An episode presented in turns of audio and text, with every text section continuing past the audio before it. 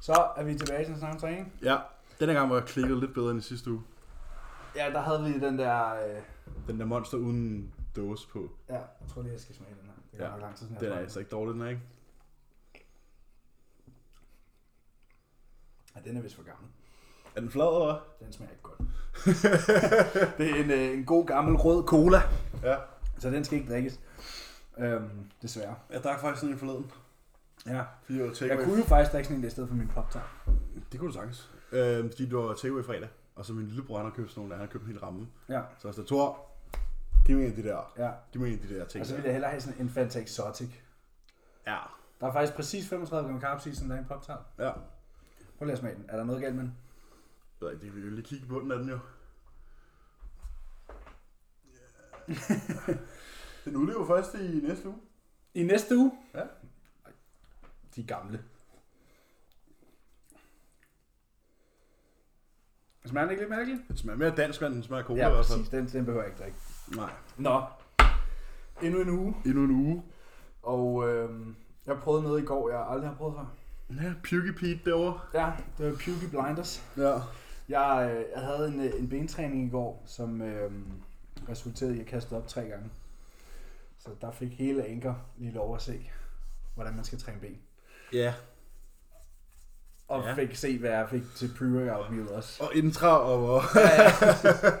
og pre-workout og det hele. Um, Det er måske faktisk en meget fed, øh, meget fed debat at tage op, det der med, sådan, det der med, skal man træne, så man brækker sig?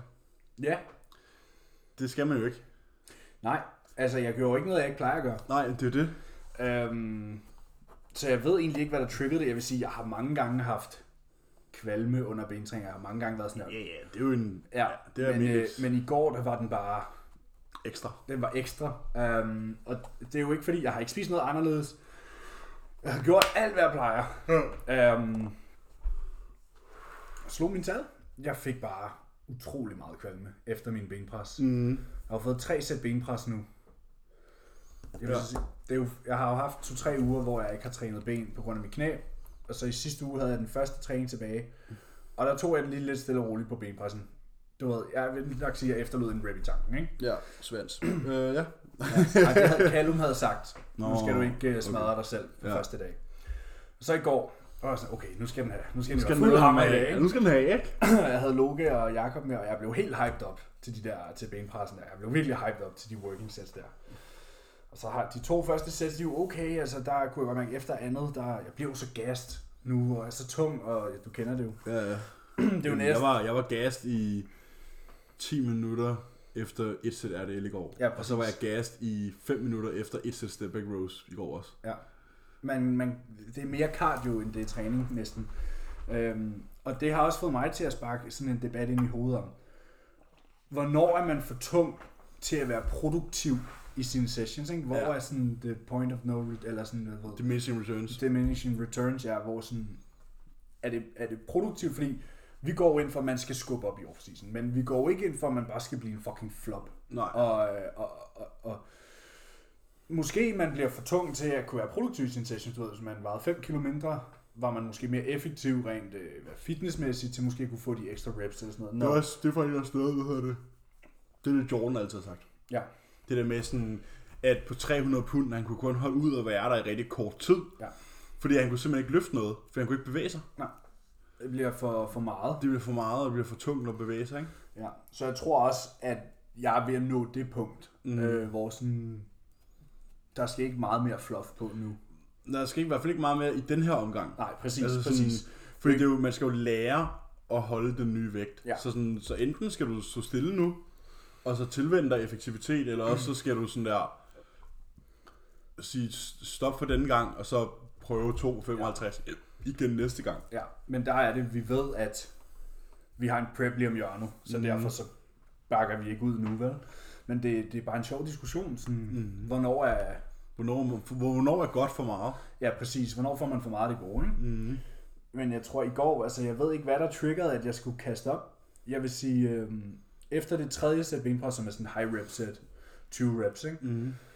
hvor du ikke må tage nogen kunstpause eller noget. Øh, det er bare grind reps ud, ikke? Ja. der var jeg gas. De 20, de 20 reps, prosit. Tak. 20 reps på benpressen, og med min kondition, der, der var jeg over at hænge over en bænk bagefter. Ja. I lang tid, og vi skulle lave Bulgarians efter, og jeg sagde til drengene, jeg skal lige, jeg skal lige have 5 minutter her. Øhm, og så var jeg lige ved, så jeg kunne godt mærke, at jeg havde virkelig meget kvalme. Jeg var sådan, så kommer der en djævel på den ene skulder og en engel på den anden, ikke? Og den ene siger, du kaster op, hvis du gør det her. Er det ikke fordelagtigt, så kaster du alt din mad op, og bla bla bla bla. bla. Og den anden sagde, ja, heller brække sig og trække sig, ikke? jeg giver det lige et par minutter, og så er jeg sådan, "Ej, jeg har det bedre nu. Ja. Så laver jeg et sæt Bulgarians på hver ben. Og så, er jeg henne, så står jeg bare henne i hack squatten med hovedet ned i den, og bare sådan, og så sagde jeg til drenge, jeg skal ikke lave et andet sæt. I kan bare køre, drenge, jeg skal ikke. Nej, nej. Men det var, det var sådan gråvejr, og det blæste meget, og så fik jeg noget frisk vind, og så var jeg sådan, gik, jeg tror, der gik syv minutter, og sådan, og så var jeg sådan, ej, jeg laver også mit andet sæt. Så laver jeg det andet sæt, det var det, så er vi færdige. Så kom den der kvalme bare på fuld return, så vi kom over til bilen. Og sådan, jeg skal ikke sætte mig ind. Jeg, var sådan, jeg skal lige, det her skal lige sætte sig.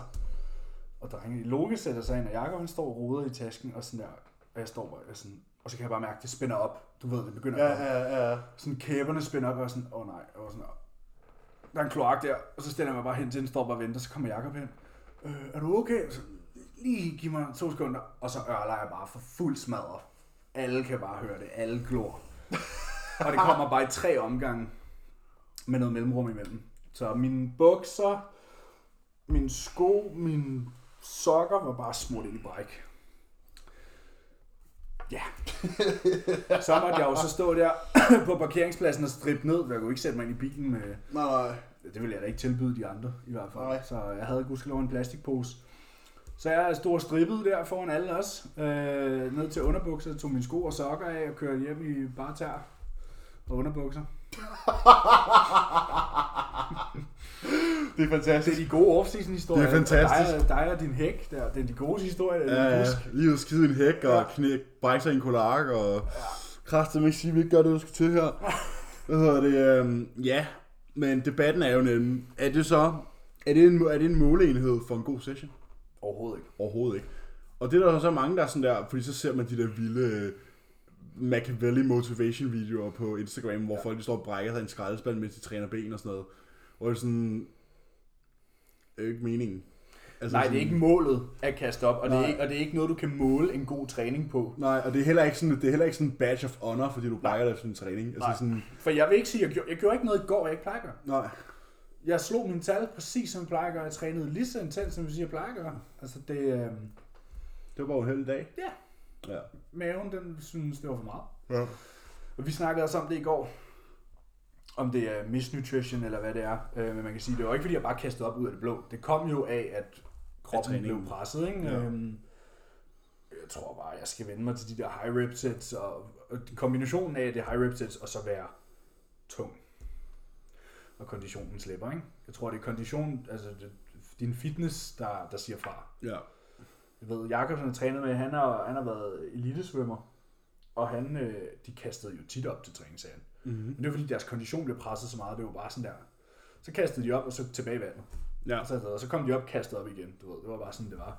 Mm-hmm. Så det er jo, jeg tror, det er konditionen, og det, der får folk til at kaste op tit, når man ser på de der træningsvideoer og sådan noget, det er jo, når folk laver sådan dropsets på en hack squat eller en benpres eller sådan noget, hvor konditionen bliver presset langt ud over Ja, det. hvor man er så meget syre i kroppen, at det sådan, Ja. kroppen siger fra, ikke? Ja, præcis. Så det var ikke intentionelt, og det var ikke fordi, vi lavede noget crazy. Altså, jeg kan fortælle jer, hvad workouten var, og det, på papir, så er det ikke noget, der vil få nogen som helst til at kaste op. To sæt line curls, tre sæt benpres, to sæt Bulgarians, det var det, jeg lavede. Ja. Men der er forskel på at skrive noget på papir, og så hvordan det bliver udført, ikke? Øh, ja, det er der nemlig. Det er det, der er den største faktor her. Ja, præcis. Så sådan folk, den, for sådan folk nu sådan, Nå, men, hvis jeg kommer derud, Nå, hvad, hvad skal du træne i dag? Så træner ryg. Nå, okay. Hvad skal du lave? Jeg har syv sæt eller sådan noget. Ja. Det, det var det. ja, jeg har seks sæt til ryg. Nå, ikke, ikke mere end det? Nej. Nej. Et sæt RDL, to sæt rows, to sæt dumbbell rows, og en rest pause 3 på pull downs. Ja. Det er det. Nå, er det, er det nok? Ja, det, det er det faktisk. Det handler, om, det handler ikke om, hvor meget. Du kan ikke sammenligne meget arbejde Med hårdt arbejde. Nej, vel? Så øhm, ja, men jeg vil sige, når det er sagt, så, øh, så følte jeg mig ret sej bagefter. Jeg synes, jeg synes, det var meget fedt at prøve. Jamen, jeg synes, det er fedt, du lige viser drengene, hvordan, man skal, hvordan det skal gøres jo. Ja, præcis. Altså, det var jo ikke, som sagt, det var jo ikke fordi, vi gjorde noget ekstraordinært, eller noget, øh, ikke noget, vi ikke plejer at gøre. Nej. Jeg synes bare, det var meget sjovt. Altså, Ja, det er det jo også. Altså, så har jo prøvet det. han prøvet det, ikke? Jo, jeg vil sige, jeg havde det meget bedre bagefter. Ja. Jeg havde haft kvalme i en time. Og så havde jeg det fint et minut efter. Så det var meget rart. Bortset fra, at min, hele min TVA og mine fucking apps, de krampede af helvedes det. De blev jo bare trukket sammen. Det er jo de ikke vant til. Nej, Det Hvad man skulle til at lave noget vakuumtræning. Mavetræning. ja. ja. Jeg får det i hvert fald ikke gjort. Nej, det gør jeg sgu heller ikke. Det er lidt ligesom med læg, ikke? Jo, oh, det sprang jeg altså også over i går. Vil jeg så sige, at jeg havde en legit grund. Det Ja. plejer jeg ikke. Men mener du? i går, Men du var der færdig med brækket, du var bare gået taget noget læg. der blev min tid bare slut. Åh, oh, okay. Ja, der var tidsbegrænsning på, og vi havde været der. Der havde vi været der i to timer. Nå, okay. Og sådan, det havde trukket ud, for jeg havde haft virkelig.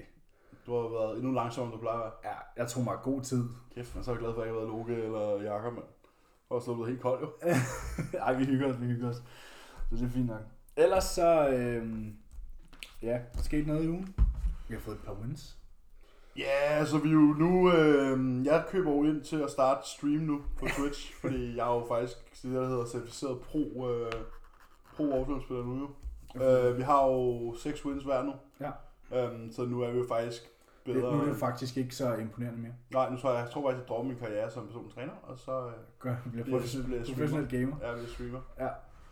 Øh, nej, det er sgu uh, all good. Øh, der er sgu ikke sket så meget her. Udover det sædvanlige, altså jeg har ja, taget på igen, sjovt nok. Fire, fire pund op fra sidste uge. Øh, og, og sådan er det. Øh, der er sgu ikke, øh, så ikke noget nyt under solen. Træning er fucking flyvende lige i øjeblikket. Sådan helt vildt, og det er super nice. For Ja. det nye, det er sådan det nye, øh, det nye program. Ikke for at være sådan en programhøv, men det nye program er bare sådan, det er lidt mere kondenseret.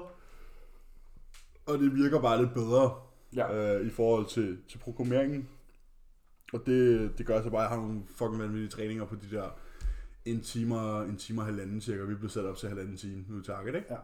Så det, altså det spiller, det spiller 100%. Um, så det er jeg rigtig glad for. Jeg kan så se nu, at, uh, at det der med at have tykket og spist og poroset i, i lang tid nu, det begynder ikke i lang tid, men det begynder at betale sig. Jeg kan se også, at jeg vokser nu.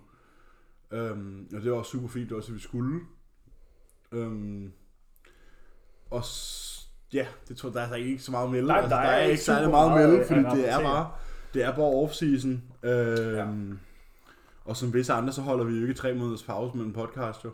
Nej. øh, og hyper det helt vildt op, som om det er øh, noget banedannende, der starter en ny sæson. Nej, er... Det klipper vi lige ud, ikke? Der er bestemt super meget at rapportere. Altså, jeg har jo... Jeg har taget 6 pund på i gennemsnit den her uge fra sidste uge. Mm. Vi ved så ikke helt, hvor det kom fra. Altså, vi fik en... Øh, jeg fik jo en madøgning i sidste uge på 25 gram carbs, så det er jo ikke det, der har gjort, at jeg lige pludselig har sprunget 6 pund. Og Callum var inde i min teori, at det nok var blandt andet, fordi jeg havde fået trænet ben igen, som jeg jo ikke havde En, ugen før. Så der har jo været et øh, skift i væskebalancen, ikke noget intramuskulær væske, der er kommet på. Og så nok lidt udsving, fordi jeg var op og ramme, jeg havde ligget på omkring de 114 ugen mm. før. Og så havde jeg ligesom trendet op til sådan 116, men nu er jeg nede igen på de 114,5, ikke? ja. Jeg tror bare lige, der var sådan et skift i væskebalancen, øhm, som snød lidt på, på vægten. Øh, men ingen ændringer fra Callum øhm, til nu. Vi, øh, vi ved godt, vi er i slutfasen, og der nok ikke bliver skubbet meget mere på, fordi han nok vil cruise ind, tænker jeg, ikke? ja, altså nu har, lige nu har du også kun lige 55 pund, du, nej, 35, 35. 35 pund, jeg tænker på 200. Ja. 35 pund, du skal smide, inden du skal på scenen jo. Ja.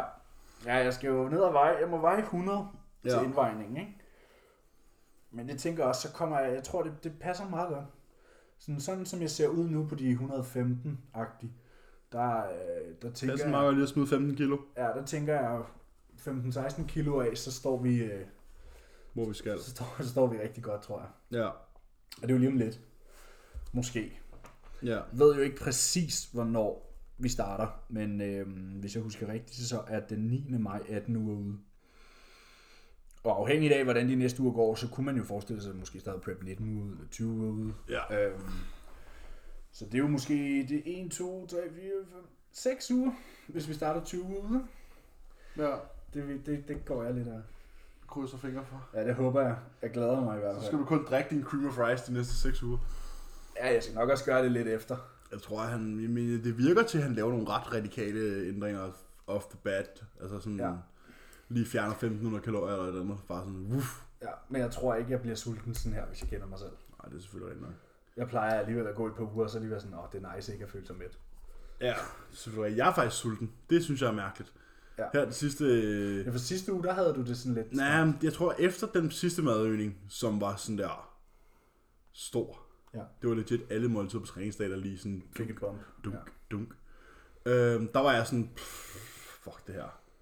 Altså sådan alle mine of rice måltider, det gik fra 100 til 125 gram. Ja. Øh, og min ris gik fra sådan der 115 til 130, og altså alt. Og så fik jeg også lige pludselig cream of rice på hviledage, og sådan, altså, der blev, der blev tilføjet hit. meget. Øhm, og efter det, der var jeg sådan der, Ja, der skulle måske lige vente til det. ja, der var sådan, fuck det her. Det er tungt, det er tungt at trække det her. Men nu er det faktisk okay igen. Øh, og jeg blev sulten mellem mine måltider. Og det snakkede med om i går, og han var sådan, det er jo perfekt. Ja. Og det gør heller ikke noget at være lidt sulten. Altså, det, det er intet vejen for at være lidt sulten en gang imellem. Nej. Det gør ikke noget. Det kan godt være irriterende, men det, det er sgu fint nok. Det er også en snak, jeg har haft med, med nogle klienter. Der er nogle faser, hvor det er uundgåeligt at blive sulten. Ja. Øhm, For eksempel, hvis man gerne vil tabe sig. og, men- og, og, og, og, den ene dag, der havde jeg den her snak med en, hvor det var sådan, hvis vi går 100 år tilbage i tiden, Så du sulten hele tiden. der var det normalt at være sulten hele tiden. Det var meget sjældent, du fik en portion mad nok til at være Mæt, mæt. mæt. Og hvis du var mæt, så var det typisk, fordi du havde spist rigtig meget suppe, som bare varmt vand. Altså sådan, Ja. du ved, det er blevet en luksus. Folk er sådan, man må ikke være sulten. Det er en helt naturlig del af livet at være sulten. Mm-hmm. Det er som om folk har glemt det. Ja. Åh, jeg er sulten. Ja, hvad så? Hvad Jamen, så? Og hvad så? Det, jamen, jeg er enig, enig, altså sådan, det er, ja, og man ser det tit sådan, jeg er godt nok sulten. Okay, Ja. du er også skal med. ja, men, men jeg synes bare, det er sjovt at tænke på, du ved, vores... Øh, jeg sad og snakkede med min bedstefar for siden, da vi var hjemme ved dem, hvor han sagde, vi havde jo ikke mad tilgængelig på den måde. Nej, nej, Altså, det er fint at være sulten. ja, alle, var sultne, alle har været sultne i flere hundrede tusind år. Ja. Altså, hvis ikke man bliver en sulten, lidt sulten en gang imellem, så er det jo nok fordi, Så spiser man for meget. ja, så spiser man sgu nok bare for meget. Ja. Altså, og hvis man ikke spiser særlig meget, og ikke er sulten, så er det nok fordi ens fordøjelse ikke er helt på toppen. Mhm. Så må man nok fikse det. Og at du er sulten betyder jo bare, at dit blodsukker er relativt lavt, og din fordøjelse spiller. Ja, som det, regel. Det, er jo, det er jo faktisk det, det betyder. Som regel. Og så, Ja. så er der nogle ting, der kan spille ind som hormonelle cravings. Og Ja, det er måske, det er måske lidt mere end... Øh, i, I vores industri sådan er det ret udbredt. ja, men der er fandme også mange øh, spøgelseshistorier. Ja, det er der. Altså sådan der. Der er rigtig mange. Det er jo ikke fordi, at du får cravings lige pludselig, fordi at... Øh, altså sådan, den der med, sådan, med de hormonelle baserede cravings, det er altså... Det er lidt tyndt. Det er, når man er i prep. Det er det. Når du er langt nede. Når du, når du Nå, er... ja, ja, men jeg snakker, jeg snakker om, når, øh, når folk har, har menstruation. Nå, ja. Den er lidt, den er lidt tynd, ikke? Jo, nu skal vi passe på, fordi det ved vi ikke noget om, hvad? Jeg kan hurtigt finde ud af det. Bare spørg Callum. Ja. Nej, øhm... Det er jo det der med, Det er også fint at have cravings. Det er okay at have cravings. folk, folk har bare vendet sig til sådan der at vokse op med at have en fuld mave. Mm-hmm. Hele tiden. De har aldrig kendt til sult. Nej. Men for vores bedsteforældre, der var det en helt normal del af, af livet. Det, jeg synes, det er helt fint at være sulten. Ja. Altså, det, jeg synes, det er rart, Ja. at man kan få lov til at være sulten. Præcis. Det, øhm... Det er jo glæde til sin måltider. Ja, altså det... Det er jo et kæmpe win. Jeg, jeg var helt chok, og det, det gik op for mig sådan, at wow, sådan der, vi er, jo vi er jo en af de første generationer, der er vant til, Ja. at sådan der, alt er tilgængeligt. Mm-hmm. Og jeg tror også, det er det, der gør, at folk har cravings, eller siger, de har cravings, det er fordi, de ved, at ting er tilgængelige. Mm-hmm. De ved sådan der, okay, hvis jeg går tre minutter ned til Netto, så kan jeg få det og det og det det. Mm-hmm. Hvor dengang det ikke var en mulighed, så tænker du ikke over det. Ja, så har de cravings, eller vil de bare gerne have noget, der smager godt? Ja, dem nede i Afrika, De har ikke nogen cravings. de har ikke nogen cravings, fordi, De ved ikke, det eksisterer. nej, de ved ikke, hvad de kan få. Nej. De er glade, hvis der, er, hvis der er vand i søen, når de har gået i 15 Ja, km. ikke får malaria af. Præcis. Altså, Så øh, der, der er også noget, man kunne tænke over, ja. når man brokker sig over, man er sulten. Ja. Der er mange andre, der har det værre end dig, med ven. Ja. Og så lad os krydse fingre for, at gym snart åbner. Ja. For ellers er der ikke særlig mange, der har det værre end mig i hvert fald. Jeg tror... Men Øh, hvad gør vi egentlig med vores... Øh, det er jo faktisk lidt et problem. Fordi dopklokken bliver sat på pause, når gym står igen. Ja, Det er jo lidt et problem. så det bliver mere sparsomt i hvert fald. Mm-hmm. Men sådan er det. Ja. Det var det også før. Var det også før, der spillede vi slet ikke. Nej, præcis. Det var fandme ikke meget, jeg spillede. Øh, Nej, det var det fra september til december. Det var ikke meget, jeg fik spillet der, og det jeg gjorde, det var lidt World of Warcraft. Ja, Men det er jo også noget, hvor man lige kan logge på, du ved, spille i en halv time og logge af igen. logge af igen. Ja, det, Det- kan du ikke helt... Nej, jeg synes ikke, det er det samme at spille Warzone for at spille to games og så ud igen. Nej, Der er man ikke øh, varm. nej, det er man sgu ikke. Nej. Selvom man godt kan vinde sit første game. Det kan man nemlig godt, ja. Det har jeg nemlig lige prøvet. Men øhm, ellers er ikke så meget nyt at rapportere fra, øh, fra min side i hvert fald. Tænker det ikke, tænker det ikke. Og rigtig sparsomt øh, spørgsmål, øh, men det er også mig, der ikke har... Du var ikke på den. Nej, jeg havde sgu glemt det. To be fair. Jeg havde det rigtig skidt i går eftermiddag. Ja, du var ikke helt på toppen. Nej, jeg tror, der gik, øh, der gik tre timer fra, jeg havde trænet til at så spise mit post. Hold da op. Ja, jeg, jeg lod lige maven falde ned. Ja. Så nu har den lige kastet det hele op. Jeg venter lige lidt med at hælde mere i. Ja. Har du, fået, har du fået nogen? Ja, jamen, jeg har spørgsmål. Jeg har spørgsmål her. Stærkt. Øhm, vi starter bare fra bunden af, tænker jeg. Ja. Vil I tælle back-off-sættet med i regnskabet? Ja. Det er det eneste. Det er, det er jo halvdelen de vi tæller. Altså, okay, lad os lige tage snakken om topset og back-off-set, fordi jeg fik også et spørgsmål, mm. som vi ikke nåede at have med, fordi det kom efter, vi havde optaget sidst. Og jeg kan ikke huske det præcist. Du kan finde det ved det andet, hvis der er. Kan jeg det? Ja, vinder og arkiver. Så tager du bare storyen fra sidste uge.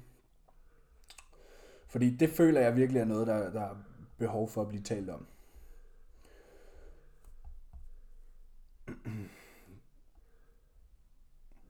Ja, hvis man har to sæt bænkpres og et back-off sæt, vil I så tælle det som tre sæt? Ja. Og spørgsmålet. Det Prøv høre. eneste, der Back- ikke bliver talt. Det er opvarmning. Ja, på nu skal, jeg tror, jeg tror, jeg tror måske, at vi, man lige skal, vi skal lige skal lay it out clear her. Ja, der er ikke, altså top sæt, back-off sæt, Det er begge to working sets. Ja, det, det er bare et, et begreb, vi bruger for at sige, topsættet er det første. Det tunge som regel. Ja, det er det tungeste. Det, ja, men lige meget, og selv, altså i går på, på min benpres, der er mit første sæt ikke det tunge, som jeg ser det stadig som mit topsæt. For det der er frisk. Mm-hmm. Men det, det der topsæt og back-off sæt, det er stadig to sæt. Det er bare to forskellige rep ranges. Mm-hmm. Der er ikke noget, der hedder to topsæts og et back-off sæt. Jo, hvis man har tre sæt. Jo, men igen, altså sådan, Ja, ja, men det, det er et typisk back-off sæt, det siger man, fordi man backer Backer noget off. af vægten af. Ja. Fordi man laver flere gentagelser. Mm. Det er stadig et sæt til failure. Et working, to working sets, et top sæt, et back-off sæt, et tungt sæt mellem 6 og 9, og et let sæt mellem ja, 10 og 15 eller sådan noget. Ja. Begge to taget til failure. Top set, back off set. Done. Altså, hvis, hvis I har to sæt bænkpres og et back-off sæt, vil I så tælle som tre sæt? Tæller det tredje ikke, eller hvad? Ja. Alle sets, der bliver taget til, alle failure points tæller. Ja. Så ja, vi tæller vores back off sets. Det eneste, jeg ikke tracker, det er min opvarmning. Ja. Jeg tracker også, når vi laver drops og sådan noget. Hvis Ja. der er dropsets. Jeg har et, ud af hele mit program har jeg et enkelt dropset. Jeg har ingen drop sets. Jeg har på biceps curls. Nå, der har jeg bare fire failure points. Ja, nej, men jeg har, jeg har også en rest pause, og så på anden uge, så har jeg en dobbelt drop. Nå, jeg har øh, et straight set, og så har jeg et trill rest pause, så har jeg et straight set og en trill rest pause. Ja. Jeg har otte failure points til biceps på øh, pull dag, og mine arme er fucking ømme, mand. Ja, det må gøre godt ondt. Ja. Men ja, vi tæller alle vores working sets. Ja. Morten. Det var også... Øh, Det var Morten, der spurgt. Ja. Øh, ja. Du, øh, har du har nogen for den her uge, eller jeg har to. Jamen, så lad os få det med vejen. Spiser du dit pre-måltid endnu en gang, når du har brækket det op efter træning? Nej. Nej. Altså, jeg spurgte Callum faktisk. Ja. Hvad synes du, jeg skal gøre? Og jeg fik bare svaret, at øh, du skulle have brugt 5 sekunders reglen. Ja, så det havde sidste sekunders reglen herhjemme. Nå, okay. Det er fordi, de der britter, de er sådan lidt fæsende, ikke? Så de kører kun på 5 sekunder, ikke? Ja. Vikinger kører på 10, ikke? Men øh, nej, jeg har spist lidt ekstra balancelslæg om aftenen, Ja. og det var det. Ja. Sådan er det jo. Ikke? For Brian har spildt en dag i overseason i går. Ja. Øh, Til gengæld var det en produktiv bentræning. det er jo selvfølgelig rigtigt, det er selvfølgelig rigtigt. Men du fik ikke uh, nutrition til at understøtte den. Nej, det får jeg så i dag. ja, det er selvfølgelig rigtigt. Øh, gode, gode råd til, når man skal prøve cream of rice første gang. Hvilke proteinpulver og alt muligt andet. Det vigtigste, når du skal prøve cream of rice første gang, det er piskeris. øhm, og så er det, at du laver det på den rigtige måde. Så er det stort set ligegyldigt, hvilken pulver du putter i. Hold nu op med den rigtige. Der er ikke en rigtig måde. Jo, Du kan også lave det i gryde. jamen min måde er den rigtige, det bliver den bedste måde. Du er den eneste, der laver det på den måde. Nej, Selina gør det også. Ja, det gør hun så ikke. Det gør han ikke? Nu går der ikke mikroen og shaker og alt muligt. Det, Ikke det, det kommer an på mærke jo. Ja. Det, det er jo alt efter, hvilke mærker Det man er har. alt for avanceret. Men det bliver så meget bedre. Man skal legit bare... Du ville rent faktisk kunne spise din cream of rice, hvis det var lavet på Det kan jeg også, selvom det ikke er. Jeg magter det bare ikke. Det tager længere tid. Ja, okay, selvfølgelig. Altså, det er en uge, jeg har drukket det nu. Ikke engang fire dage. Eller Det er jeg også selv. Du skal bare bruge noget varmt vand, og så hælder du dit pulver ned i og rører rundt. Men det bliver Og så kan du, du kan røre rundt med piskris, eller du kan røre rundt med en gaffel, eller en smørkniv, eller hvad det er, I siger. Du skal bare få rørt det ordentligt rundt. Ja, men nu er jeg givet af cream of rice, og jeg siger pisgris. Jeg har set dig lave cream fries 100 gange, og det tager alt for lang tid. Det tager dig 100 Det år. så meget bedre. det ligner mit. bliver Det ligner meget- mit. Nej. Jo, det gør. Mm, mm, mm. I er klumpet. Nej, Jo. nej. Piskeris. For helvede. Brug et piskeris. Okay, nu kommer den lige her, ikke? Bum. Hvis I bruger JP, så skal I have... Hvis I skal have whey i, så skal I have cirka 2,5 gange det vand, som I har pulver. I hælder det kogende vand ned i først, og så drysser I pulveret, mens I står med piskeriset bagefter. Mm. Og så bliver I ved med at piske, indtil der er flere klumper. Jeg gider ikke se de der, det der mudder cream fries, hvor der er klumper i. For kvalme af det. Øhm, og så putter I whey i bagefter. Og det skal, Overvej det rundt igen. Det skal være lidt tørt. Det skal se alt for tørt ud, når jeg hælder whey. Det skal være klumpet og Ja. tørt. Når man hælder Wayne i, Ja. der skal det ligne noget, man tænker, det her det bliver aldrig godt. Ja, præcis. Øh, og så skal det ikke i mikrobølgeovnen bagefter. Nej, Det, så er det, bliver færdigt. Slut. Tilføj toppings. Spis det. Hvis man bruger JF, så tager man en shaker, salt, koldt vand, cirka 3, 3,5 gang koldt vand. Shaker det, ned i en skål, ind i mikrobølgeovnen. Et minut, ud, piskeris. Et minut, ud, piskeris. Et minut, ud, piskeris. Og hvis du har en Kan du ikke vat selv høre, hvad besværligt det Hør er? nu efter. Hvis du har en vatpisser af en mikrobølgeovn, ligesom i Boral for eksempel har, så skal den nok have 48 minutter. Hvis du har en mikrobølgeovn som min, skal den kun have 3.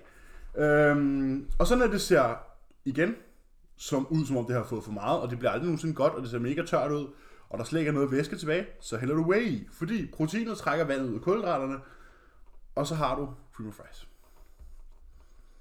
Nu har jeg også brugt JF'en, og jeg øh, koger noget vand, og så hælder jeg det ned i en skål, og så hælder jeg mit pulver i og rører rundt med en gaffel, og så hælder jeg whey og rører rundt, og så er det færdigt. Men det bliver ikke så godt. Jeg fucking sværger, det bliver ikke så godt. Det er fuldstændig det samme. Nej, det er ikke det samme. Det Okay. bliver ikke så godt. Så kan I pick and choose. Ja, Øh, mere det bedste. Er det en god idé at købe en Aura-ring, hvis man er håndværker og får meget beskidte fingre? Det gør ikke noget. Den må gerne blive beskidt. Det må godt blive beskidt. Det er en titaniumsring, den kan bare vaskes. Ja, vi træner også med den, og den er også holdbar under vand. Du kan dykke med den og alt muligt. Den. Ja. Jeg tror også, du kan tage op i rummet med den. Og... Stik det i din kæreste, og Ja, ja. mens den står på fingeren. Ja. Øhm, Det kan man godt. alt muligt. Den virker. Den, øh, den virker. Øhm, men hvornår har man behov for at købe en Aura-ring? Det er jo aldrig, der er aldrig nogen, der har behov for det. Nej. Men, øhm, Hvis man ønsker insight i ens recovery capabilities, kan man ja, gøre det. altså jeg synes i hvert fald, i forhold til HRV og sådan noget, er det jo fremragende. Ja. Og til søvn også. Øhm, men ja, det, det kan du roligt gøre, Simon, Fyr den af. hvis det er noget, du har lyst til. Loke, han spørger, øh, hvor meget vi hver især skulle have for, have for at have sex med den anden vært. Nej, Luke. Det kommer ikke til at ske. Det kommer aldrig til at ske. Det kommer simpelthen ikke til at ske. Og ikke, det, at jeg det har er ikke noget, nej, nej, og det har ikke noget at gøre med dig heller. Nej, det kan jeg godt forstå. Øhm. men, øh, men, øh, Selvtillid fejler men jeg er simpelthen ikke min kæreste utro. Også to værel, også to valrosser her. Jeg, jeg er simpelthen ikke min kæreste utro. Tror du, der den ligger? Ikke så længe det er min mand. Heller ikke min kvinde. Nej. Nej. Nej. You couldn't pay me to do it. Nej, det kunne du simpelthen ikke. Det kunne du simpelthen ikke. Ikke om det så galt, det, det ved jeg ikke. Et eller andet vanvittigt. Og vi ville jo aldrig kunne sætte os og optage igen. Nej, Eller træne. jeg vil øve min numsen jo. Ja. Eller kæben. Ja. Nej. Jeg har ikke flere, bro. Havde du kun to? Det var det, jeg sagde. Åh, psykotisk. Øhm, hvordan får man sin fysik tilbage efter en hård drukferie? Gør det, du gjorde før. Ja. Go back to what you did. Ja, måske lige spise, øh, spise lidt mindre, måske lige Ja. off the bat. Men ellers så bare sådan masser af vand, og så bare øh, god gamle øh, PSMF. Protein Sparing Modified Fast. Måske lige en 3-4 dage. Bare lige chicken and veg. Fire om dagen. Det står ikke noget er fed. Nej, nej, nej, nej. Øh, men måske meget godt en lille reset. Det er måske lige at skrue lidt ned for maden i et par dage, og så komme tilbage i rutinen. Ja. Ja. Men det er bare, hvis, hvis du vil tilbage til, hvor du var, skal du bare gøre de ting, du gjorde for at komme der til. Ja, det er korrekt. øh, ja, jeg tager dem bare øh, række. Ja, ja. Det bliver godt nok en, øh, en af de kortere i dag, kan jeg se. Hold da magle. Hvad fanden foregår der? Må lige, så må vi lige finde på noget at snakke om. ikke? Så ellers må folk komme med nogle bedre spørgsmål her. Ikke? Hvad hedder det? Gode råd til ikke at falde tilbage i gamle vaner. For eksempel binge eating. Og at Det falde, er jo faktisk et meget godt spørgsmål. Ja. At falde tilbage i dem. Øhm, der tror jeg... Jeg kan afsløre, at det her det er en klient, jeg har, som øh, har smidt 17 kilo. Okay. Så jeg tror, han er ved at være sulten. Ja. Jeg tror, nu har jeg jo ikke selv været i situationen. Men, når man først har skillet sig af med en dårlig vane, Ja. så er man jo glad for, at man er sluppet af med den. Mm-hmm. Så tror jeg bare, at det skal man tænke tilbage på. Sådan der. Men samtidig old habits die hard, ikke? Altså sådan, hvis du har gjort det før, så er det mere Nå, ja, det er lettere, ja, det er lettere at falde Du tilbage er i mere tilbøjelig til at gøre det igen. Du er, let, du er mere tilbøjelig til at gøre noget, du har gjort ja, før. præcis, præcis. Hvis du, Øhm. har, hvis du har røget, så er det også nemmere at komme til at ryge igen, end hvis du ikke har røget før. Ja, præcis. Øhm, Jeg har faktisk ikke røget i 14 dage. Bang. sådan. Jeg er på snusen Ja. i stedet for. Der er helt røgfrit hjemme hos os. Det er pisse lækkert. Ja, altså næsten, ikke? Næsten. I hvert fald meget skåret ned i forhold til, hvad det plejer at være. Det er... Det spiller. Men, men jeg tror, nu har jeg jo ikke været i situationen, øhm, men ja, jo, jeg kan sige, det har jeg jo på en måde, fordi jeg har prøvet det efter et show. Ja, binge eat. Ja. Der er jeg med også. Efter mit første show, der gjorde det. Ja. Øh, ikke lige så meget, ikke nær så meget anden gang, men stadig lidt. Øhm, tredje gang overhovedet ikke. Jeg nåede så ikke på scenen, vel, men... Nej, jeg skal også lige være hvad fanden snakker Altså, du det er om? min forår sidste år. Åh, ja, ja, okay. øhm, og der kan jeg bare huske, at jeg tænkte på sådan der, okay, jeg har prøvet det, jeg ved, hvor fuck man bliver af det. Du hader kun dig selv bagefter, du ved, du, der kommer ikke noget godt ud af at binge i det. Du ved, du, du, du nyder det jo ikke engang. Du, Jo, i momentet.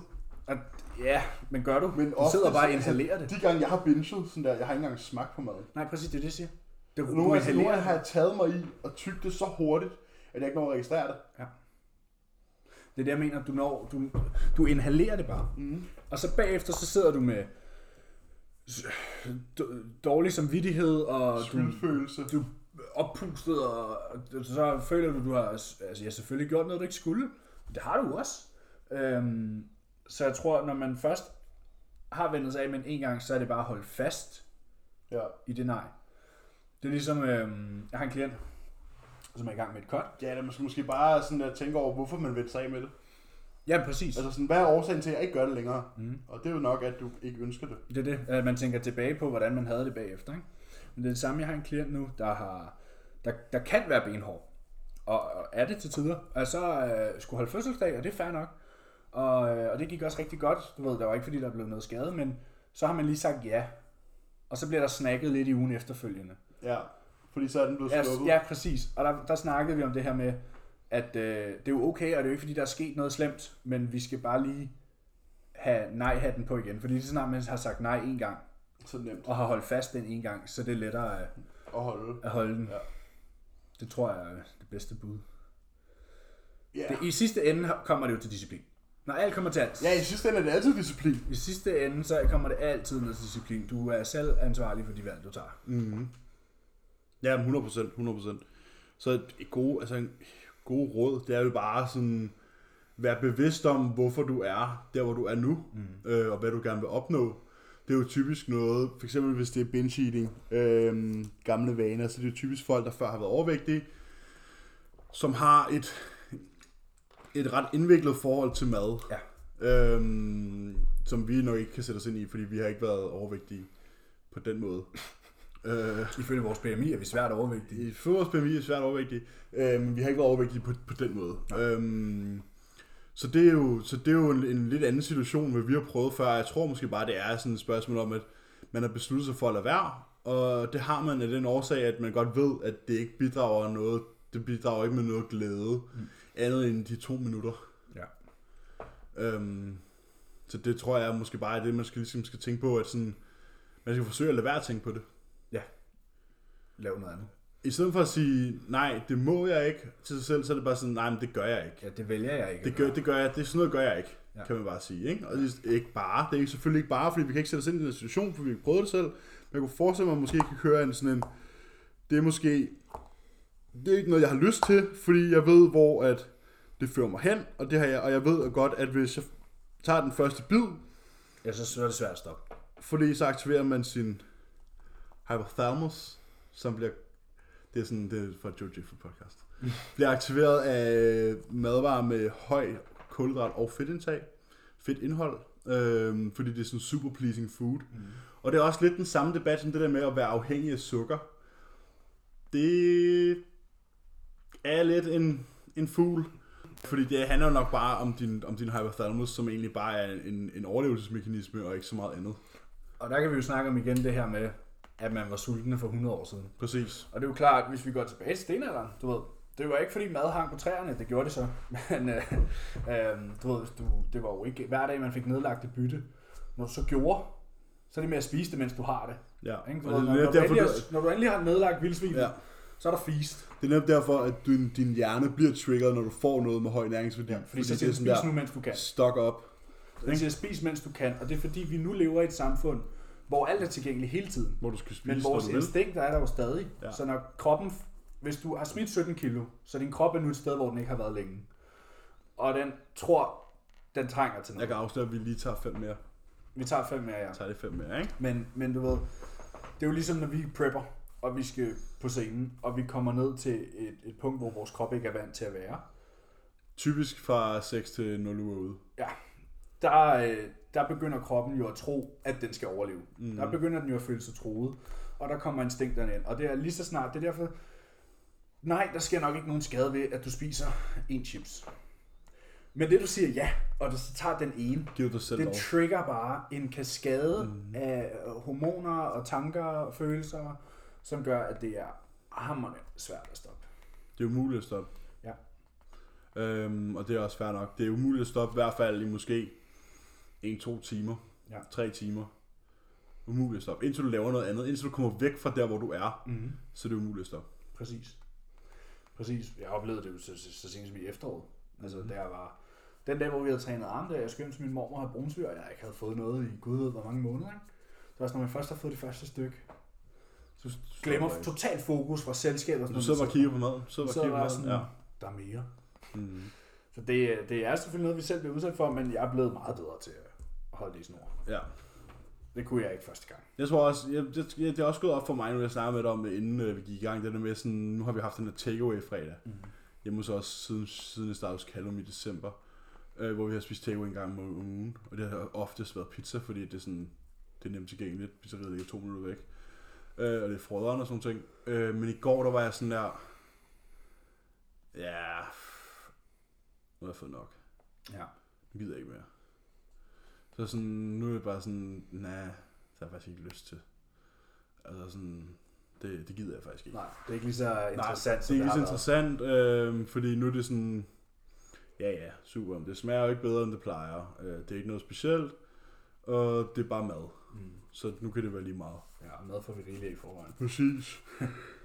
Så det bedste råd er vel bare at beslutte sig for, der er jo ikke noget, der er bare, men det er at beslutte sig for, at man ikke vil tilbage Ja. i sine gamle vaner, Ja. fordi det ikke fører noget godt med sig. Det er bare at være standhaftig. Ja. Og så vide, at der muligvis vinder på Der er igen, når jeg siger bare, det er fordi, jeg vil gerne kunne sige, at du skal bare sluge den her pille, eller du skal bare gøre det her, men der er ikke sådan en mulighed. Nej. Det er jo, I sidste ende, så kommer, det, så kommer det kun ned til de valg, du tager. Mm. Og enten så gør du, eller så gør du ikke. Ja. Jamen, den er ikke så meget længere. Nej. Øhm, hvordan fungerer opstarten på et eventuelt forløb hos jer? Den fungerer jo sådan, at man bliver kontaktet, og så snakker man sammen. Ja. Og så modtager man sin Det er typisk enten en DM eller et, øh, en mail, eller... en mail eller en... Jeg går ind og skriver sig op på WA's hjemmeside. Øh, Hvad hedder det? Og så, øh, så får man jo nok en, en besked og bliver spurgt om, øh, hvornår man godt kunne tænke sig at blive ringet op. Det sy- synes jeg i hvert fald er det, men det plejer vi da at gøre. Mm. Hvornår kunne du godt tænke dig at blive ringet op? Jamen, jeg kunne godt tænke mig at blive ringet op mellem øh, det her, det her tidspunkt i morgen. Okay. Okay. okay. Og lur mig, om du så ikke får et opkald dagen efter på det tidspunkt, og så tager man jo lige en snak om, hvad man godt kunne tænke sig, hvor man gerne vil hen, hvor man er nu, hvordan situationen er, og så videre, så videre, så videre. Hvad er målet? Og så aftaler man, hvornår man går i gang, og så er man i gang. Og så kommer man i gang. Det tror jeg er en rimelig meget en fælles øh, procedure for, øh, Det er jo ligesom, du for går, opstart. ligesom du går ind og bestiller hvad som helst andet. Ja. Så Du går Rasmus, ned i Elgiganten og siger, jeg skal bruge en ovn. ja, så Rasmus, du må jo... Øh, du, du, får, du får den samme opstart hos os begge to. Ja. Så du må jo, øh, så du må jo pick and choose. Apropos Elgiganten. Nu vil jeg bare lige, fordi nu når vi ud til... Nej, men, Nå, øh, ja. Nu når jeg er ude til, til nogle mennesker her, øh, bare fordi jeg, jeg, jeg har simpelthen ikke, øh, jeg går ikke ind og skriver på Facebook eller noget. Men jeg vil bare lige fortælle om den her oplevelse med Elgiganten. Den, øh, den, den opvasker, der vi stadig ikke har modtaget. Ja. Så, den skulle have været her 3. november. Ja. Den blev købt i september eller oktober. Ja. Og sat til, til levering 3. november. Ja. Kom ikke. Så det er fordi, den ikke var på lager lige nu. De havde lavet en fejl, og den, der var res- reserveret til os, var blevet givet til nogle andre. Det er fair nok. Fair nok, det kan ske. Så siger de, den kommer den 23. december. Okay, det synes vi var lidt længe, men det er fair nok. Så får vi at vide, at den kommer den 16. januar eller 18. januar. Og der kom den ikke. Så fik vi at vide, at det var den i måneden efter, eller en tidspunkt i februar. Så ringer de i februar og sagde, at nu kommer den den 16. marts. Mm. Og der sagde jeg nok. Der sagde jeg nok. Der sagde jeg til Karoline, prøv her. Nu går vi ned, fordi nu åbner de her i februar. Det er om tre dage. Ja, der åbnede de i februar jo. De åbnede slutningen af februar. Så sagde jeg til Karoline, nu går vi ned. Og så råber vi og skriger. Det gør vi ikke. Så går vi ned og siger, prøv her. Vi vil gerne annullere den her ordre. Hvis I ikke kan levere den nu, Så er det lige meget. så jeg vil gerne have nogle penge for kompensation, fordi jeg har købt et produkt, som jeg skulle have haft i november, og nu står vi i marts, og jeg har ikke fået det. Så jeg vil faktisk gerne have nogle penge tilbage, plus lidt ekstra, og så går jeg ind i naboen og køber en, for de kan levere. Karoline, hun synes lige, vi skulle holde fast, fordi det var i og så god en opvaskemaskine, og prøv at høre, den skal jo bare fucking vaske op, jeg er røv ligeglad. Mm. Men, lur, om de så ikke ringede her i forgårs, Elgiganten, og sagde, ja, den kommer den 16. april. Og så nu er det nok. Så nu har vi annulleret den, og har fået 500 kroner i kompensation. Ja. Og så købte en hos Power i stedet. Og de kan levere den på mandag. well played. Jeg Well betalte played. i går. Ja. Betalt fredag i går, kommer mandag. Ja. Eller tirsdag, eller hvornår det var. ja. Så jeg vil bare lige sige, jeg boykotter Elgiganten. Ja, du skal lige, du skal lige købe et langstik først. Ja. Jeg køber ikke hvidvarer mere. Nej. Det er simpelthen for ringe. Ja. Jeg købte noget i september til levering i november. Det vil sige, de havde to måneder. Til at levere en opvaskemaskine. Ja, og, og nu er det marts. Det vil sige, det er et halvt år siden, jeg købte den. Og så ringer de og siger, at den kan komme i april. Tænk, det skal tage syv måneder at få en opvaskemaskine. Ja. Det er da for vildt. Det er helt sgu. Det, det, jeg, jeg, jeg har haft simpelthen så mange dårlige oplevelser med Elgiganten og med Ilva. Der skal jeg aldrig nogensinde handle igen. Nej. Der er sgu ikke en dårlig oplevelse med Eleganten. Det er mit go-to. Ja, fordi du køber lanstik og mus og... Headsets. Hvornår har du købt noget, der var stort? Købte den her Eleganten. okay. Click and collect til 9000, bro. Ja, jeg vil sige, efter vi har lavet køkken her, der skal jeg ikke handle med Elgiganten igen. Hold nu kæft. Er det noget pis? Ja, det hele. Ja. Nå, men uh, Rasmus, uh, du, nu ved du, hvordan forløb fungerer. og at du ikke skal købe op, hvad skal jeg Elgiganten? ja. Hvad, havde det, hvad vil I helst? Aldrig spise andet end blomkålsris eller ananas på pizza? Jeg ville jo ikke leve af blomkålsris, så de enkelte gange, jeg skulle spise pizza, måtte jeg jo så spise det med ananas. Jeg, jeg har ikke noget imod ananas på pizza. Det har jeg, men jeg kan bare pille den af. Jamen altså, jeg har legit, jeg synes, jeg, det er sådan salt og sødt. Jeg synes, det er lidt lækkert. Jamen, Du kan godt lide ananas i din mad. Jamen, jeg spiser ananas. Jeg spiser kraften en halv kilo ananas om dagen. Ja. Så øh, det er sgu ikke, det er sgu ikke noget for. Nej. Jeg altså... Er ikke til ananas på pizza, men jeg går med den alligevel, fordi jeg skal da ikke leve af blomkålsris. Nej. Et, så er jeg veganer. To, vi mister alle mine gens. Ja. Hvis jeg skal leve af blomkålsris. Så har jeg jo ikke engang mulighed for at kombinere det med noget andet. Jeg vil jo ikke engang få noget fedt eller noget som helst. Jeg tror faktisk, det er, hvad vil I helst aldrig spise andet end blomkålsris, eller aldrig spise andet end ananas på pizza? Nå, men så vil jeg stadig spise ananas på pizza. Ja. Jeg skulle fandme ikke leve af blomkålsris. Nej, det er der ikke mange gains i. Nej. Bare ikke særlig særlig mange pizzaer, man kan få med ananas i prep, var. Det er sådan et slice til morgenmad. Et slice pre, to Ej, slice jeg, tror, du, jeg, tror, du, jeg tror, du kan godt kan få en hel, du kan godt få en hel pizza. Kommer an på, hvor langt i prep vi er. Ja, jamen, den er jo sådan der 12-1300 kalorier, sådan en pizza. Jo. Er det ikke mere? Nej, an på, hvad du får. det er bare en flad pizza, jo. Skal ikke ananas? Det er ikke meget mere end sådan der 12-1300 kalorier. Nej. Det, Du må spise to af dem. Måske tre. det, er faktisk, det lyder faktisk meget froderen på prep. Overvej det seriøst. Morgen, frokost og aften. At spise en halv, fire gange om dagen? 6 gange om dagen. Nej, jeg tror, jeg ville være sulten. Spise en halv pizza 6 gange om dagen. Ja. Det skal du totalt i orden, mand. Ja, det tror jeg, jeg foreslår, Callum. Ja. Nu, Callum, nu er min kalorier så høje Fisher alligevel. macros. Nu er min kalorier så høje alligevel, så jeg tænker, jeg bare gå lide pizza. Det kan du sagtens. Du kan sagtens få en pizza hver dag. Det tror jeg legit godt, du kan. Du har kalorierne til det. Ja, der, det har vi. Det så jeg også øh, var i forrige uge, hvor jeg havde fire off-plan meals.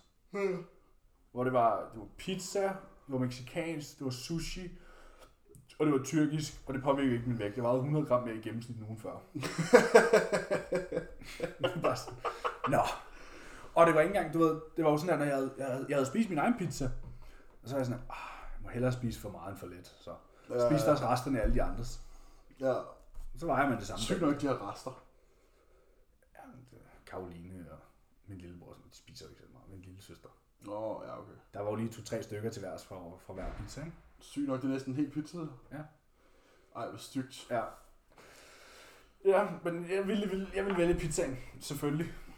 Mm. Hvem fanden ville vælge at leve blomkålsris? Jeg ved det ikke. Det kan du snakke med din klient Mathias om. Øhm, der er der stillet spørgsmålet. Hvad Mm. hedder det? øhm, Efter minicut, hvor hurtigt og hvor meget skal kalorierne så hæves, både over tid og ugenligt? Den skal jeg lige have igen. Efter et minicut, hvor hurtigt og hvor meget skal dine kalorier så hæves? Det kommer an på, hvordan du udvikler dig. Nok. Jeg vil nok starte med, hvis du har minikottet ned til, til, til at være godt hakket. Jeg tror faktisk lige bagefter, så skal vi lige have en, øh, en snak om øh, alle de her regler, der er i bodybuilding. Okay? Det tror jeg lige, vi skal. Hvad for nogle regler? Du ved, du skal lægge 500 kalorier over dit Ah, ah, ligevægtsindtag. Ja. Ja. Eller du skal spise efter den her makrofordeling. Eller Ja. du skal, du, du skal hæve den med så mange kalorier. Ja, hvad, hvad, hvad er den typiske makro? 30, 30, 40, 30? 40 40 20. 40, 40, 20? Åh, oh, jeg skulle spise 40 40 20, bro. Så skulle jeg spise 500 gram protein om dagen. ja. Fuck nej. ja. Nej, hvad var spørgsmålet? Hvor, hvor hurtigt man, og hvor meget man skal hæve sine kalorier, hvor ofte og, og sådan noget? Mm. Jo, nu skal du høre. Det samme kedelige svar, Som til mange andre ting. det kommer an på. Vi er simpelthen nødt til at have noget mere kontekst, hvis vi skal kunne hjælpe. Altså på, Ja. på sådan noget her. Så nu vil jeg komme med nogle forskellige scenarier. Vi, har, vi, kan lave, vi kan lave to. Vi har et scenarie 1. Du er, hvad kan man sige, i godsøjne en atlet. Du er en, der gerne, der måske er lidt længere i sin fysikudvikling. Og du har minikottet og har en relativt lav fedtprocent. Du ved, du ligner noget, der er måske 6-8 uger ud. Ja. Det er scenarie 1. Scenarie 2. Du er 30 kilo overvægtig, eller 30 kilo, øh, hvad kan man sige, over din normalvægt, og har, har nu smidt de 15. Og nu er din kalorier for lave, så nu er du nødt til at skubbe lidt op igen. Ja. Der har vi to helt forskellige scenarier. Og der vil jeg også gå med to helt forskellige. Ja, men der er jo ikke, der er jo ikke nogen sæt regel for Nej. sådan der antal af kalorier. Det er sådan, man ændrer madplanen en lille bitte smule til at starte med. Og så ser man, okay, hvordan er responsen på det? Jamen, nu vil jeg sige, hvis scenarie 1, som er måske en atlet, der er ret lav i fedtprocent nu, men stadig har a long way to go i sin off-season. Der vil jeg hurtigere give, op. give, give mere med. Jeg vil lave en, en større øgning til at starte med. Mm-hmm. Se, hvad det bringer med sig, og så tage den derfra. Hvor hvis vi har en, som måske, vi har minikottet, vi har taget det værste af. Lad os sige, Har en diet break. Ja, en diet break, du ved. Hvis nogen har 50 kilo smid, og de har smidt de første 30 nu, Mm. men nu får de virkelig ikke særlig meget mad, de laver rigtig meget cardio, og sådan, Ja. vi, vi er løbet lidt tør for kort på hånden, så skal vi skubbe lidt op igen. Mm. Men der vil vi jo ikke lave et stort bump, Mm. fordi så vi vil jo helst kunne øge maden så meget som muligt, uden at tage på, mm. eller du ved, tage så lidt på som muligt. Mm. Jamen enig, enig. Så, og igen, jeg kan ikke komme med bedre guidelines end det, fordi et, scenarie 1 kan stadig være en bikini på 50 kilo, det kan være en bodybuilder på 120. Så mængden af mad, de skulle have, er, er jo helt forskellig. Ja, og personen er jo også anderledes. Altså, hvordan reagerer, er personen en, der skal have meget at spise, eller er personen en, der skal have lidt at spise? Ja. Og det er jo også... Slutter, slutter du dit minikop på 2.000 kilo eller på 4.000 kilo? Ja, altså, så, og, og så kan man jo så sige, jamen så er 20 procent, det er, jo, det er jo også meget forskelligt. Ja. Altså sådan, du kan jo ikke, man kan ikke sætte tingene i boks. Nej. Det kan man simpelthen ikke. Det er så nemt, kan det ikke være. Ah, og, og, og, hvordan regner jeg mit ligevægtsindtag ud? Det gør du ikke. Nej, du kan ikke komme Det kan med her. Vi kan, vi, kan, vi kan have normale sådan, guidelines. Jeg synes selv, at altså 40-40-20 er for mange ikke dumt. Men det kan bare ikke apply til alle. Nej. Altså for, for, for jættemor derhjemme, så, så er det sikkert fint. Ja, ja. Men for, øh, for os ville det være et levende helvede. Nu kan jeg bare se, hvad min makrofordeling er. Her. Jeg har også min. Min, den er 24, 65, 11. På Det er jo helt forkert. Og så er den øh, 27, 55, ja, 27, 54, 19 på hviledag. Og det fejler ikke noget. Min på hviledag er 24, 57, 18. Ja, det er præcis det samme som min så. Ja, og træningsdag er den jo så nok ja, over 60 på carb, ikke? Mm. Så er den nok sådan der 20, 60, 15 eller noget. Ja. Så sådan, det er ikke, altså det er ikke så simpelt. Altså sådan, det er jo en proces, der handler om, Det er meget simpelt. Du kan bare ikke putte ting i boks. nej, det kan du nemlig ikke. Lige så som du ikke kan putte i boks, hvor mange kalorier du skal lægge over dit Eller hvor mange sæt du skal lave. hvor mange sæt du skal lave om ugen, eller altså sådan, det, man kan ikke bare Du have kan ikke kopiere en, nogen anden. du kan ikke kopiere noget, øhm, og der er ikke en foolproof sådan formular til et perfekt lean gain, eller sådan et eller andet. Det er der ikke, altså, det er der ikke noget, der hedder. Der findes ikke opskrifter. Nej, der findes ikke opskrifter, Der findes rough guidelines. der, broad der findes strokes. rough guidelines, ikke? Altså sådan, det er sådan, om du skal cirka have det her med. Du skal cirka lave så mange sæt her. Og så prøver man det og siger, okay, hvordan gik det? Mhm. Og så retter man til. Jamen, Prøv. Joe Bennett lavede et opslag om det her for et par dage siden, tror jeg. Hvor han igen havde fået spørgsmålet, hvordan regner jeg mit ligevægtsindtag ud? Mm. Og han sagde, men prøv her, om du så bruger en eller anden maskine til at regne det ud, en eller anden calculator og regner det ud, du ved ikke en skid, om det er rigtigt. Den eneste måde, du kan gøre det på, du kan godt bruge sådan en maskine til at starte med, eller en udregning, og så prøv det i en uge, se hvad der sker. Mm. Juster, tag en uge mere, juster, og så burde du være der. Jamen, det, jeg tror faktisk, et, et meget fremragende eksempel, øhm, det er det der med, for eksempel, jeg ved ikke, det, jeg ved ikke, om du har det ligesom mig, men sådan, mange af nyopstartede klienters madplaner kunne ligne hinanden. Ja. Ja. Ligner de stadig hinanden efter to justeringer? Nej, Sjældent. sjældent. Ikke? Og det er jo netop sådan, man har, man har, her har vi jo for eksempel en, en opskrift på, det her, det er en meget god madplan. Mm. Der er nogle æg til morgenmad, så er noget nødder og noget kylling til frokost, og så er der noget grøn eller noget cream of fries pre, og så er der nogle chokopost post og noget skyr til natmad. Ja.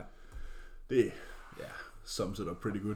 Hvad hedder det? jo, men de fleste er jo glade for det. ja, Og så har jeg også klienter, du ved, jeg, Jamen, jeg er virkelig glad for at have en havregrødsmormor. jamen det, det jeg vil sige, det var sådan, at så starter man med det. Mhm. Det er sådan en, det er sådan en standard schedule, at så har folk det. Men det har de, altså det, men deres madplaner er, ligner ikke hinanden Den er aldrig Efter skåret to- i sten. efter to-tre uger. Det ændrer sig. Mhm. Hver check-in, hvis der skal laves ændringer. Mhm.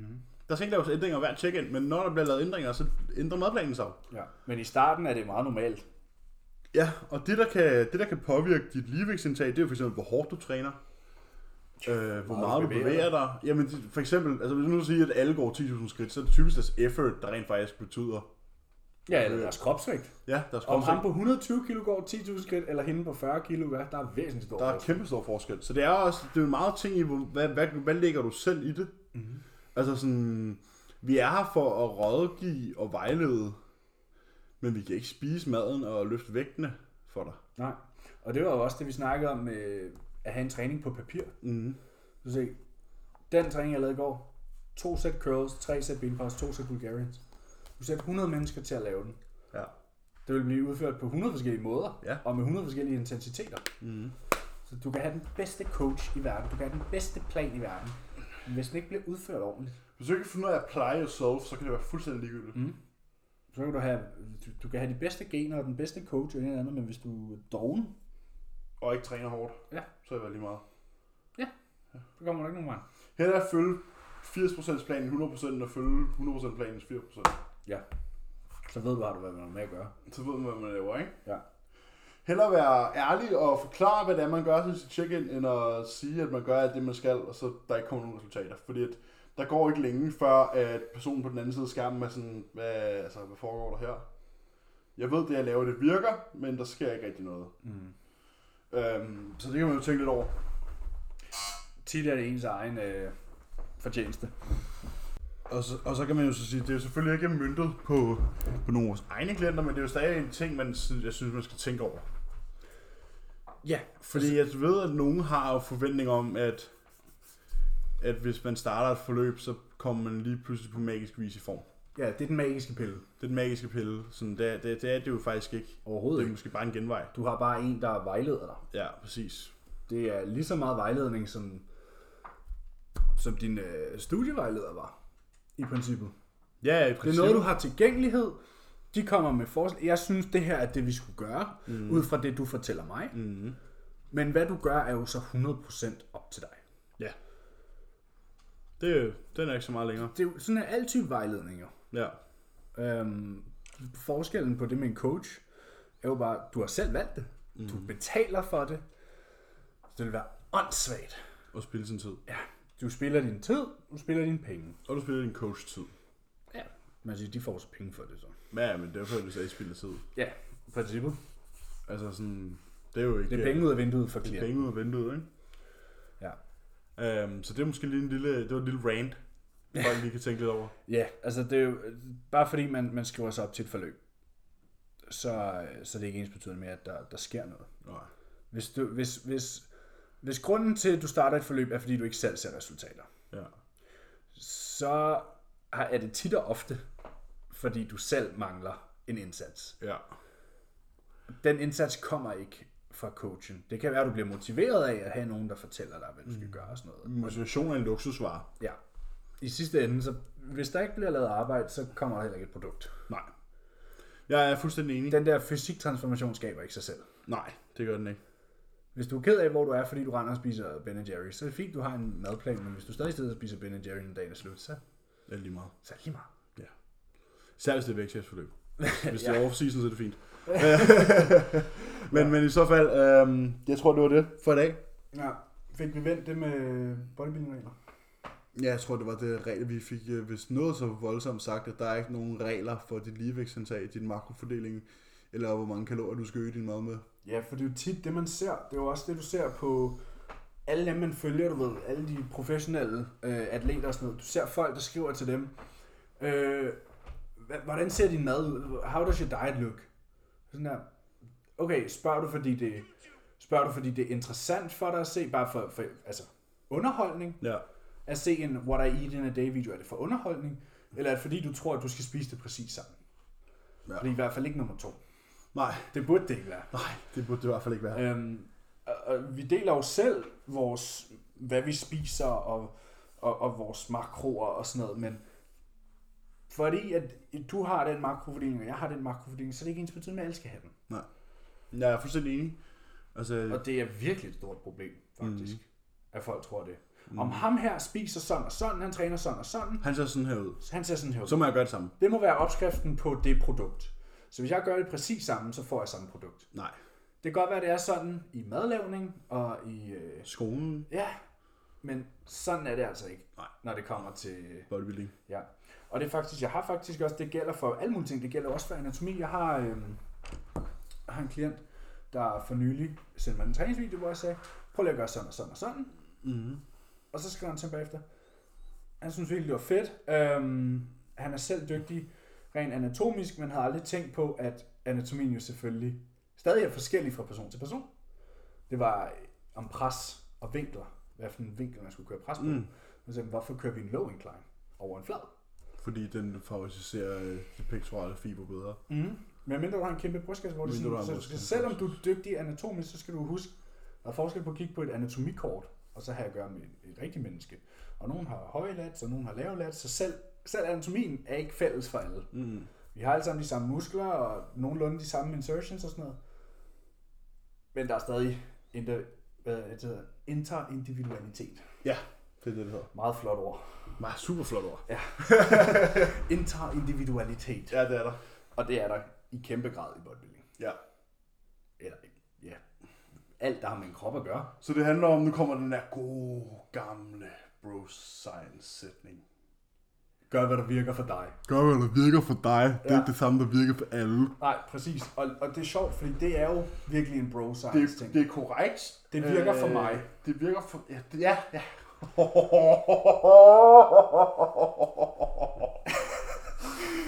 Fuck, jeg får lyst til at rive mine øjne. jeg har, godt, jeg, jeg, sige, jeg har sætning godt nok vendt øjnene mange gange, når jeg har set Ja, det. den der. Jamen, det virker for mig. Mm-hmm. Ja, Ja. Men, og, men, men Ja. samtidig, samtidig så synes jeg, det er modstridende. Øhm, jeg, Ja, følger, fordi der er også... jeg følger jo alle mulige typer mennesker på Instagram. Ikke? Ja. følger også nogen, som jeg ikke nødvendigvis er enig med i, hvordan de gør tingene. Og nogle gange så ser jeg bare noget, hvor de sådan, jeg gør, jeg følger en, og jeg jeg nævner ikke nogen navn, og jeg tror heller ikke, der er nogen, der vil gætte, hvem det var, det er fuldstændig ligegyldigt. Men nogen, der siger, jeg træner sådan her, fordi det virker for mig. Jeg ved godt, det er modstridende til, hvad alle siger. Det siger vedkommende person, ikke? Samtidig så ser jeg vedkommende på sine stories sige til alle, at de skal gøre det, hun gør. Selvom hun siger, jeg gør det, fordi det virker for mig. Ja. Så siger hun samtidig til alle andre, Gør sådan. gør sådan her. Ja. Så det er meget modstridende, ikke? Det er meget Fordi det er en ægte bro science saying at sige, jeg gør det, fordi det virker for mig.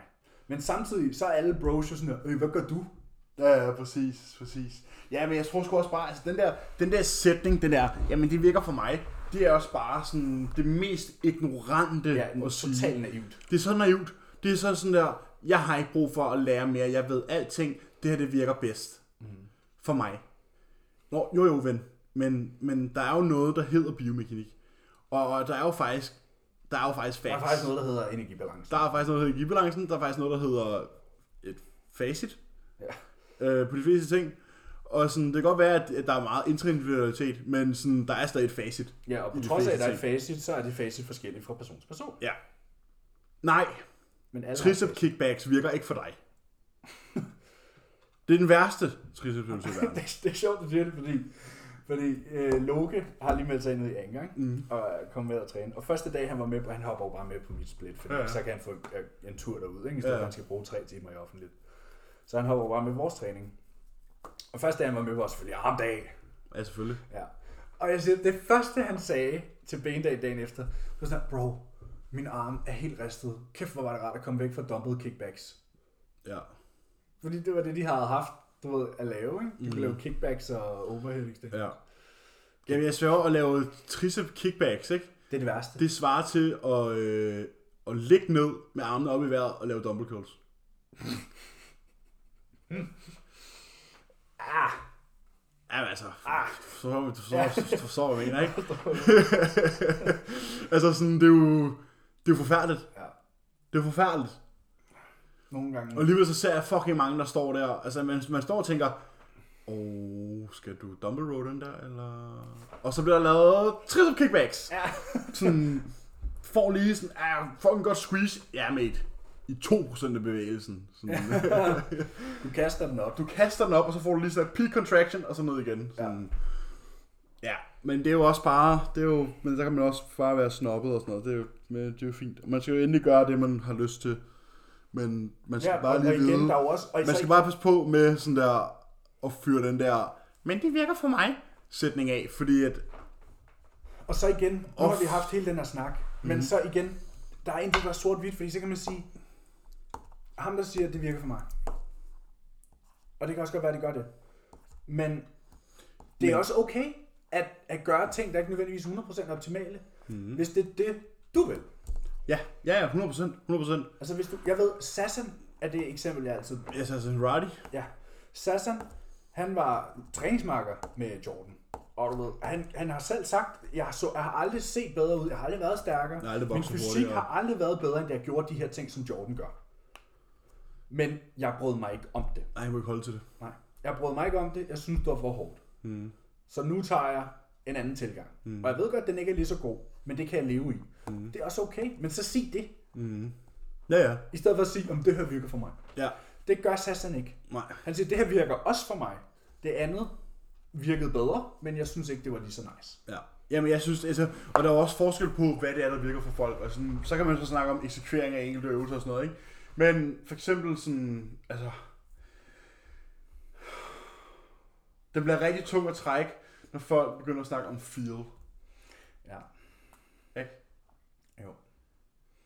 Så begynder det at være sådan der, nu skal du holde din kæft. Ja. det, øh, det handler udelukkende om mind-muscle connection. Ja, mind muscle og pump. Det er så, så Den tager vi en anden dag. Så det er så headset på. Så Ja. ja.